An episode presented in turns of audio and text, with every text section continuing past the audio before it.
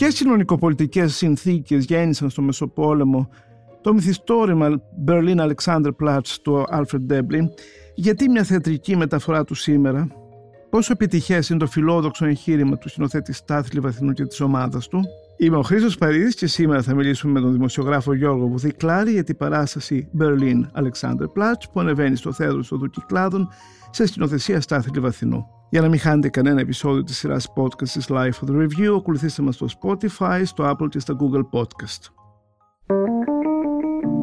Είναι τα podcast της Life.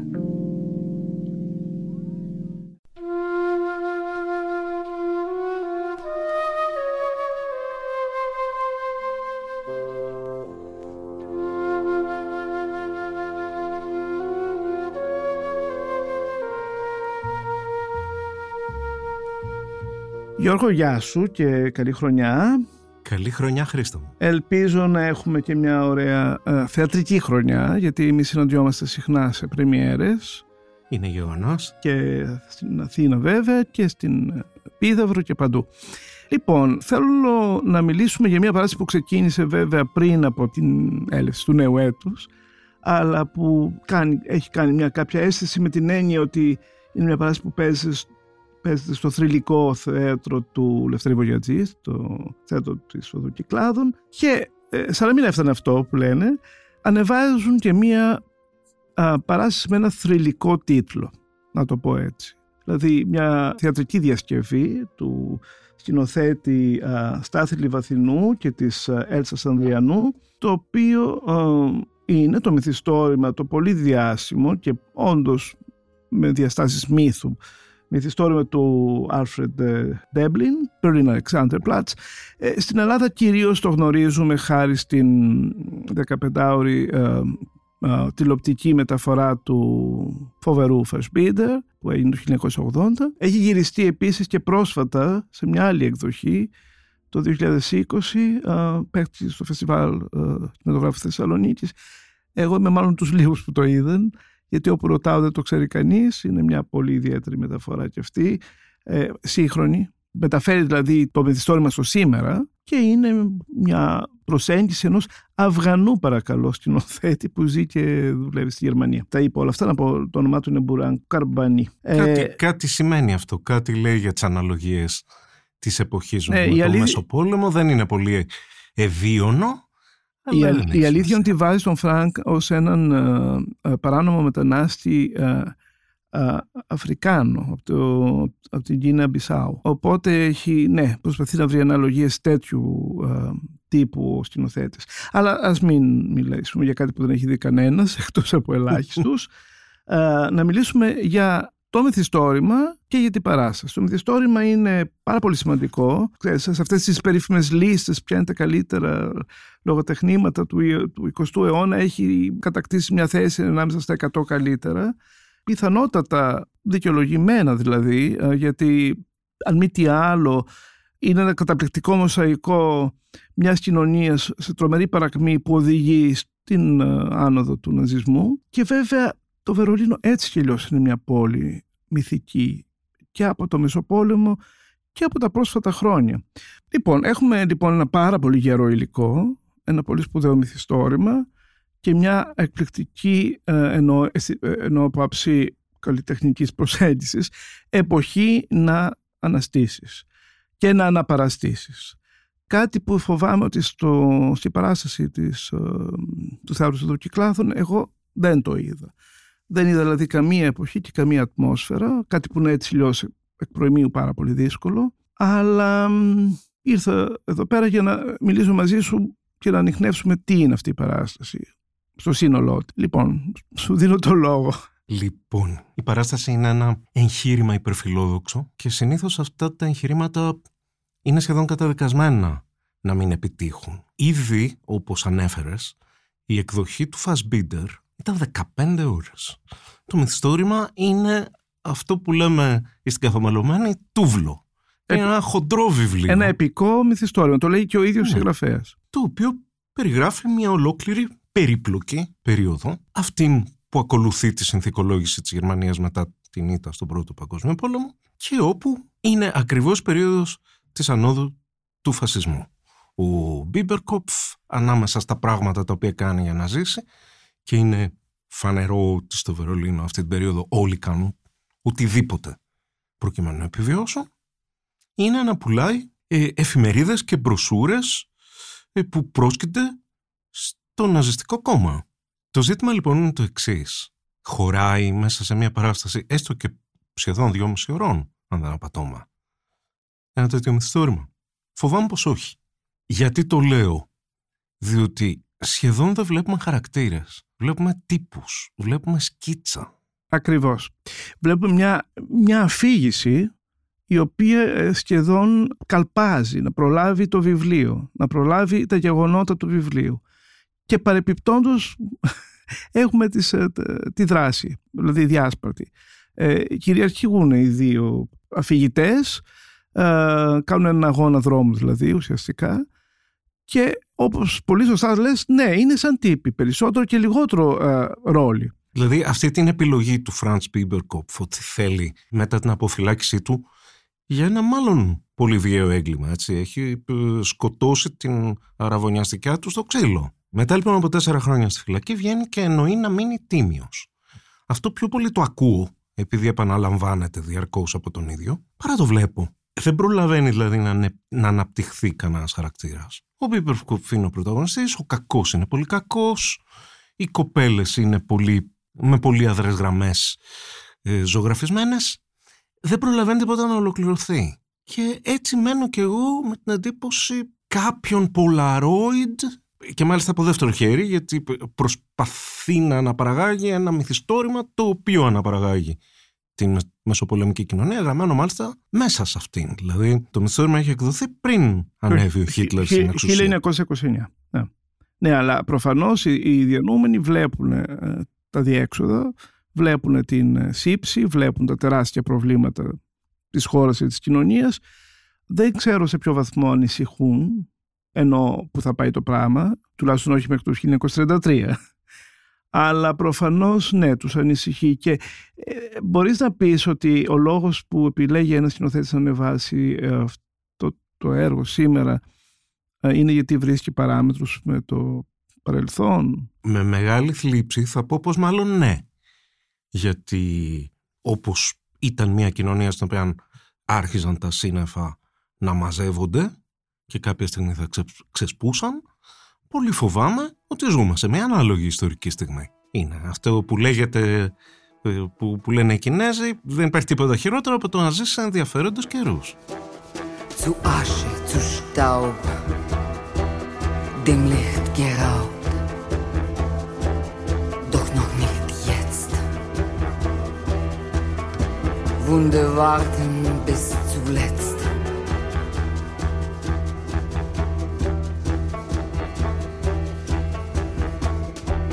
Ozean der Zeit, ewiges Gesetz. Zu Asche, zu Staub, zu Asche, doch noch nicht jetzt.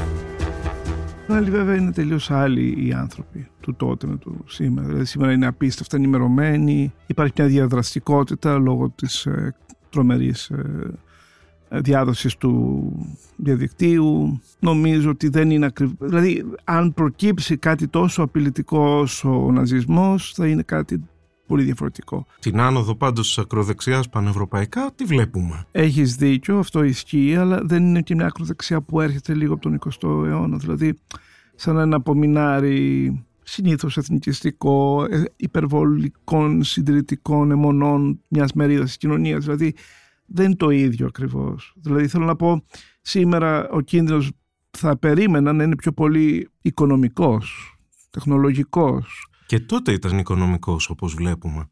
Δηλαδή σχεδόν όλες οι γυναίκες που βλέπουμε στο Berlin Alexanderplatz εκπορνεύονται και σχεδόν όλοι οι άντρες που βλέπουμε τους κάνουν τον προαγωγό. Και δεν υπάρχει καν η αίσθηση ότι αυτό είναι εξαίρεση φαίνεται σαν να είναι ο κανόνας. Λοιπόν, φοβάμαι ότι όλοι στη σημερινή φάση έχουμε φτάσει σε ένα σημείο εκπόρνευσης για να επιβιώσουμε μέσα σε συνθήκες οι οποίες είναι όλο και πιο άγριες. Και νομίζω ότι ένα από τα αδύναμα σημεία της της παράστασης είναι ότι δεν είναι μια πολιτική παράσταση. Δηλαδή, σε ένα κατεξοχήν πολιτικό έργο, είναι σαν και αυτό μέσα στο επιτροχάδιν του να προλάβουμε να τα ζωγραφίσουμε όλα, να περνάει λίγο στον ντούκου. Και δεν ξέρω αν κάτι τέτοιο είναι επιτρεπτό στην περίπτωση του Μπέρλιν Αλεξάνδρ Πλάτς. Έχεις δίκιο. Προφανώς ε, ο σκηνοθέτης και η ομάδα του επιλέξανε μια πολύ εύκολη εικονογράφηση. Δηλαδή ξέρουν ότι είναι ε, αδύνατο να κάνουν πραγματικά μια επική παράσταση. Δεν έχουν τα μέσα, το θέατρο είναι ένα μικρό θέατρο και φαντάζομαι ότι έχει μια τέτοιου είδους ε, παράσταση με τα μεγέθη που θα περίμενε κανείς, θα χρειαζόντουσαν και πάρα πολλά χρήματα. Η διανομή δεν είναι μικρή, αλλά θα μπορούσε να είναι και μεγαλύτερη. Ε. Και έτσι αφέθηκαν σε μια light εκδοχή του πράγματος. Σε ό,τι αφορά το μέγεθος του θεάτρου, μπορώ και να συμφωνήσω. Βεβαίως, ο Λευτέρης Βογιατζή είχε δείξει ότι ακόμα και σε ένα τόσο μικρό θέατρο μπορείς να κάνεις περίπου οτιδήποτε. Εκεί που θα αποτολμήσω να πω ότι μπορεί να υπήρχε μια λύση θα ήταν σε ό,τι αφορά τη διάρκεια. Έχουμε δει αυτά τα τρομερά που κάνει ο Γκοσλέν όταν παίρνει τα μεγάλα μυθιστορήματα, ότι μπορεί η παράσταση να κρατάει όσο πρέπει να κρατήσει. Τώρα τον περασμένο μήνα είδα στο Παρίσι το καινούριο του που είναι πάνω σε δύο νουβέλες του Αντρέγεφ και που κρατάει πέντε ώρες. Ε, ε, ναι, Γιώργο μου, αλλά το κοινό του Παρισιού είναι άλλο από το κοινό της Αθήνας. Δηλαδή εδώ πέρα ε, πιο θα πρέπει να χρηματοδοτηθεί ενδεχομένως το Φεστιβάλ Αθηνών, από πού, από το Εθνικό Θέατρο. Θα έπρεπε να είναι μια πραγματικά ε, γενναιόδορη χρηματοδότηση. Ισχύει. Αυτές είναι συνήθως φεστιβάλικε παραστάσεις. Ναι. Όχι, να και, αποδώσουμε τα δίκαια. Να και απευθύνονται σε ένα κοινό χιλίων ανθρώπων, δύο χιλιάδων ανθρώπων τόσο. Αυτή εδώ πέρα η ομάδα του Στάθλιου Αθηνού οπωσδήποτε είναι ηθοποιοί που πρέπει να ζήσουν από τη δουλειά τους, οπότε κάνουν το καλύτερο δυνατό που μπορούν να κάνουν και πρέπει εδώ να πω ότι σε μένα στις γενικές γραμμές οι ηθοποιοί μου άρεσαν.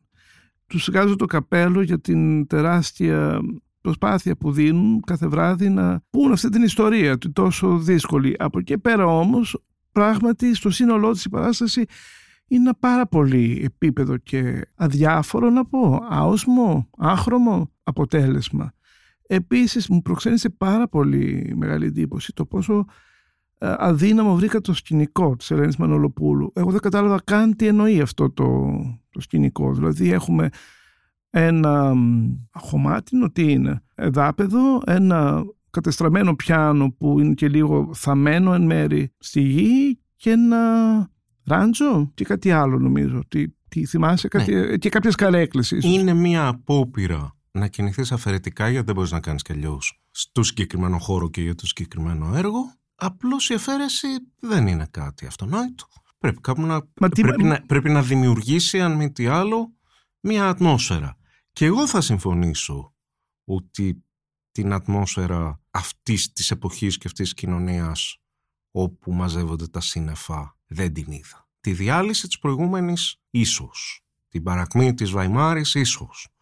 Αλλά αυτή την απειλή που αυτό είναι το Αλεξάνδρ-Πλάτς φοβάμαι ότι και εγώ δεν την ένιωσα. Θα έλεγα ότι ε, φταίει και το σκηνικό. Τώρα τι να απαιτήσεις από ένα σκηνογράφο σε σχέση με αυτό το μυθιστόρημα δεν ξέρω. Δηλαδή θέλω να πω δεν ξέρω πώς θα μπορούσε να το σώσει. Πάντως ο, ο, οι συμβολισμοί σε αυτά σε αυτό που είδα μου είναι με έναν ύπαρκτη. Δεν τους ε, αποκωδικοποίησα. Τι άλλο μπορούμε να πούμε στην παράσταση; Ε, ή τι θετικό είδες, γιατί να μην πούμε μόνο τα αρνητικά. Ε, είναι ε... σαφές ότι βλέπεις ένα σκηνοθέτη ο οποίος ξέρει καλά τη δουλειά, ο οποίος ξέρει να στήσει μια παράσταση, ο οποίος ξέρει να ε, δημιουργήσει ρυθμούς. Αυτό δεν το συζητάμε. Από εκεί και πέρα, κατανοώντας αυτό που και εσύ είπες, ότι συνήθως παραστάσεις τέτοιων διαστάσεων ή τέτοιων διαρκειών είναι φεστιβαλικές και δεν είναι για μέσα στη σεζόν. Απ' την άλλη κάνει κανείς μια επιλογή να ανεβάσει ένα συγκεκριμένο κείμενο. Αν οι συνθήκες δεν το επιτρέπουν, ίσως θα έπρεπε να μετριάσει τη φιλοδοξία του και να κάνει μια άλλη επιλογή. Αυτό δεν αναιρεί ούτε τη γνώση του Λιβαθινού, ούτε τις ικανότητές του να σκηνοθετεί. Υπάρχουν επιλογές του που θεωρώ ότι είναι συζητήσιμες ε, είτε σε ό,τι αφορά το cast, είτε σε ό,τι αφορά τη... διάφορες αποχρώσεις. Αλλά βλέπεις έναν άνθρωπο ο οποίος ξέρει πολύ καλά αυτή τη δουλειά.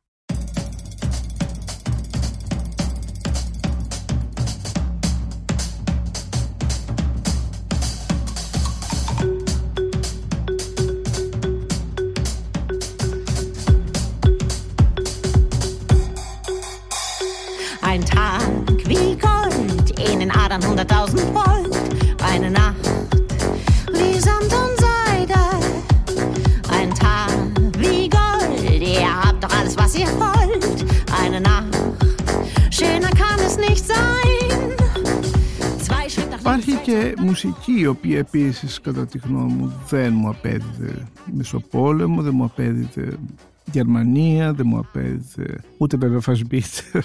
Ε, εσύ τι λες, ε, τη μουσική την υπογράφει ο α, Μιχάλης Λατουσάκης, νομίζω ότι και αυτή συμπληρωματικά μπαίνει στο... Θα συμφωνήσω στο συμπληρωματικά που λες. Ναι, Η μουσική σε μια τέτοια παράσταση κάνεις μια επιλογή και πάλι. Δηλαδή ή ο λίγον τη εικονογραφεί και δημιουργεί μια μεσοπολεμική ατμόσφαιρα που είναι λιγάκι δεδομένο το τι θα είναι, αυτά που, που χαρακτηρίζουν την εποχή, είτε δημιουργείς μια μουσική η οποία είναι μουσική ατμόσφαιρας και η οποία ε, υπογραμμίζει να πω, ε, πλαισιώνει να πω τις καταστάσεις. Νομίζω ότι κινήθηκε πιο πολύ προς την πρώτη λύση παρά στη δεύτερη και εγώ δεν νομίζω ότι είναι μια πολύ επιτυχής μουσική επένδυση. Ναι, λοιπόν, οι ηθοποιοί που παίζουν και πρέπει να τους αναφέρω γιατί επιμένω ότι κάνουν αξιοθαύμαστη δουλειά άλλο αν κατά κάποιο τρόπο δεν φτάνουν κάπου. Δεν προλαβαίνει να γίνει πορτρέτο, Ναι. παραμένει στο σκίτσο, παραμένει στον τύπο. Λοιπόν, είναι οι Βασίλης Ανδρέου, Γιώργος Δάμπασης, ο οποίος ενσαρκώνει για το ρόλο του Φρανκ, ε, Νίκος Καρδόνης, Στάθης Κόικας, Λίλη, Λίλη Μελεμέ, Πολυξένη Παπακωνσταντίνου, είναι μια νέα κοπέλα ε, Μμμ. η οποία έχει κάτι που φέρνει λιγάκι από το Μεσοπόλεμο. Στερεότυπα λέει, το εννοώ βέβαια, αλλά Ναι. μάλλον δεν είναι είναι δικό. Δημήτρης Παπα-Νικολάου και Μαρία Σαββίδου, οι οποίοι, αν- αν θυμάμαι σωστά, είναι οι αφηγητές Μμμ. της παράστασης. Αυτοί είναι που καλπάζουν, που έλεγα πριν. Ε, Θεόβης Στήλου, επίσης η, ακόμα μια νεαρή κοπέλα που κάνει μια ωραία εμφάνιση. Άρης Τρουπάκης που κάνει το ρόλο του Reinhold, δηλαδή του κακού της ιστορίας.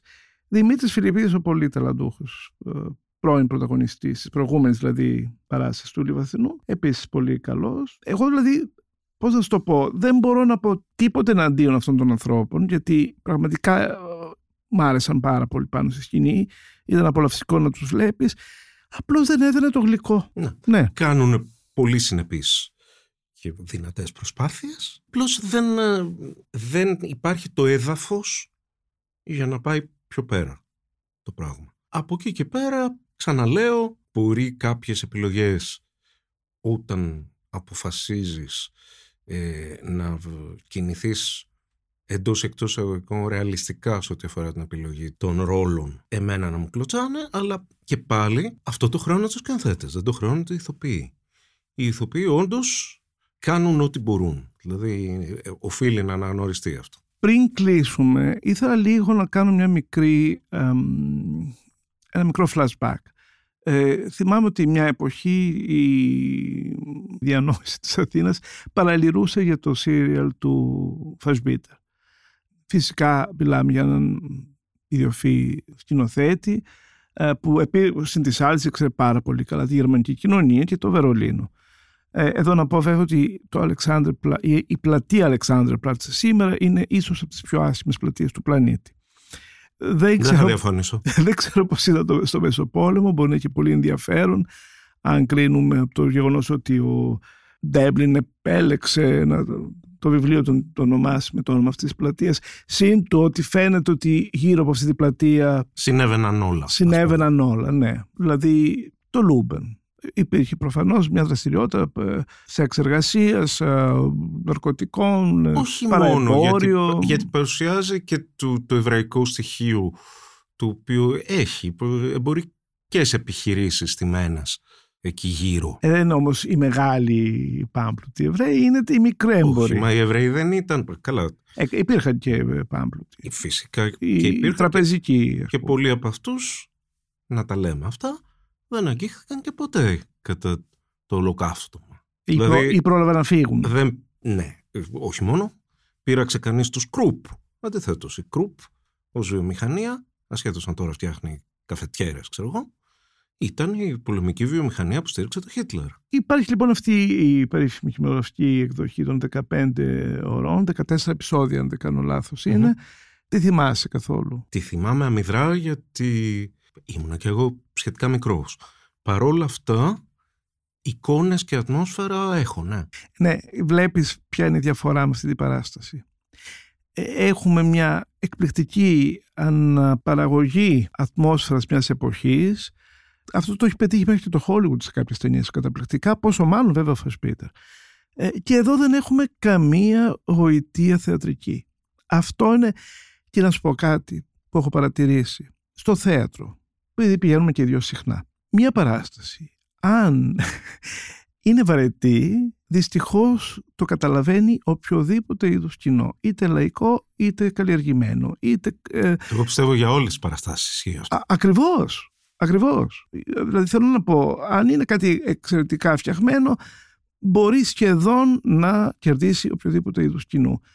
Αν είναι κάτι βαρετό, είτε είσαι καλλιεργημένος ε, και εξοικειωμένος με το θέατρο, είτε είσαι ένα λαϊκό κοινό που πήγε μια βραδιά έξω να διασκεδάσει, θα πλήξεις.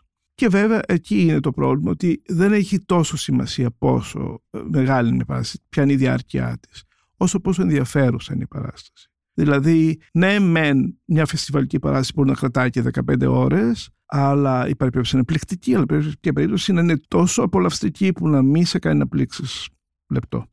Οπότε και εδώ η Αθήνα που έχει πάρα πολύ θέατρο, είτε εμπορικό, είτε ρεπερτορίου, είτε ποιοτικό, αυτό που λέμε ποιοτικό, πάλι παίζεται εκεί το παιχνίδι. Τι κερδίθηκε από την ομάδα που τον εβάζει; Από το θίασο που τον εβάζει, να το πω καλύτερα, γιατί η ομάδα σημαίνει συνήθως ισότιμες σχέσεις. Εδώ λοιπόν που είναι μια ισότιμη δουλειά ε, από άψη μελών του θιάσου, ε, μάλιστα στο θεατρικό πρόγραμμα δεν υπάρχουν καν οι ρόλοι δίπλα στους ηθοποιούς. Όλος, όλη αυτή η αγωνία να επιτευχθεί αυτό το εγχείρημα και να αποδοθεί το μυθιστόρημα του Ντέμπλιν φοβάμαι ότι δεν βρίσκει το κοινό την αποδοχή του κοινού. Όποιον έχω ρωτήσει ξέρεις έφυγε προβληματισμένος. Απλώς για να είμαστε δίκαιοι θα πω ότι πρόκειται και για κάτι πάρα πολύ γερμανικό. Δηλαδή ο Φασμπίτερ προερχόμενος από αυτή τη γενιά η οποία φέρει το βάρος της ενοχής για όσα δεν διέπραξε σε πάρα πολλά πράγματα που έχει κάνει ασχολείται με τη γερμανική ιστορία. Είτε αυτό είναι το Berlin Alexanderplatz, είτε είναι ο γάμος της Μαρίας Μπράουν. Δηλαδή φοβάμαι ότι υπάρχει ένα κομμάτι όλων αυτών των προγραμμάτων τα οποία για έναν μη Γερμανό είναι σχεδόν ακατανόητα. Λοιπόν, αυτό ενδεχομένως εκτός από τη διάρκεια της παράστασης, εκτός από τα μέσα της παράστασης, να είχε να κάνει και με το γεγονός ότι για να βρει κανείς άκρη με αυτό τον ογκόλυθο που είναι αυτό το μυθιστόρημα, να χρειαζόταν και μερικά χρόνια έρευνας ως μη Γερμανός. Τα οποία βέβαια για μια παραγωγή που θα παιχτεί στα πλαίσια μιας κανονικής σεζόν, κατανοώ απολύτως ότι δεν είναι ποτέ δυνατόν να τα διαθέσει κανείς. Έχει απόλυτο δίκιο. Απλώς επιμένω ότι κάτι δεν πήγε τόσο καλά και δεν κατάφερε να η παράσταση να αποδώσει μια, αυτό που είπα πριν, μια θεατρική γοητεία που να φεύγεις πραγματικά ανάλαφρος από την παράσταση. Από τη βραδιά που αφιέρωσες εκεί δυόμιση-τρεις ώρες. Να βγεις και να είσαι πραγματικά πλήρης με, γιατί αυτό το που είδες ήταν σαν ένα, σαν ένα όνειρο, σαν, ένα, σαν να σε πήγε κάπου, σαν ένα ταξίδι καλύτερο, όχι όνειρο. Λοιπόν, αυτό που αυτό πίστευα ότι θα συμβεί πηγαίνοντας στο Αλεξάνδρε Πλάτς σε μένα προσωπικά δεν συνέβη. Εγώ θα πω ότι πάντως βγήκαμε πάρα πολλές απορίες. Δηλαδή, έχοντας διαβάσει και πριν από πάρα πολλά χρόνια το βιβλίο, από αυτό που είδα δεν κατάλαβα γιατί ο κακός είναι τόσο κακός, δεν κατάλαβα γιατί ο Φραντς είναι αυτό που είναι, πιο πολύ άκουσα πώς είναι παρά συνειδητοποίησα ποιος είναι αυτός ο χαρακτήρας, δεν κατάλαβα γιατί αυτοί οι άνθρωποι κινούνται σε αυτή την τροχιά σαν να είναι μονόδρομος πιο πολύ τα άκουσα να περιγράφονται από τους ηρωικούς αφηγητές που είπες και εσύ, παρά τα είδα στη σκηνή και στους χαρακτήρες. Ε, ναι, γιατί για να κλείσουμε και κάπως, γιατί δυστυχώς είναι περιγράμματα. Ακριβώς. Περισσότερο και λιγότερο δραματικές οντότητες. Έχουμε να προσθέσουμε κάτι ακόμα; Νομίζω ότι το πρόβλημα ήταν ακριβώς η υπερβολική φιλοδοξία η οποία δεν μπορούσε να εκπληρωθεί μέσα στα συγκεκριμένα πλαίσια και με τα συγκεκριμένα μέσα. Λοιπόν, σε ευχαριστώ πάρα πολύ Γιώργο για αυτή την συμμετοχή. Χαρά μου που ήμουν εδώ μαζί σου.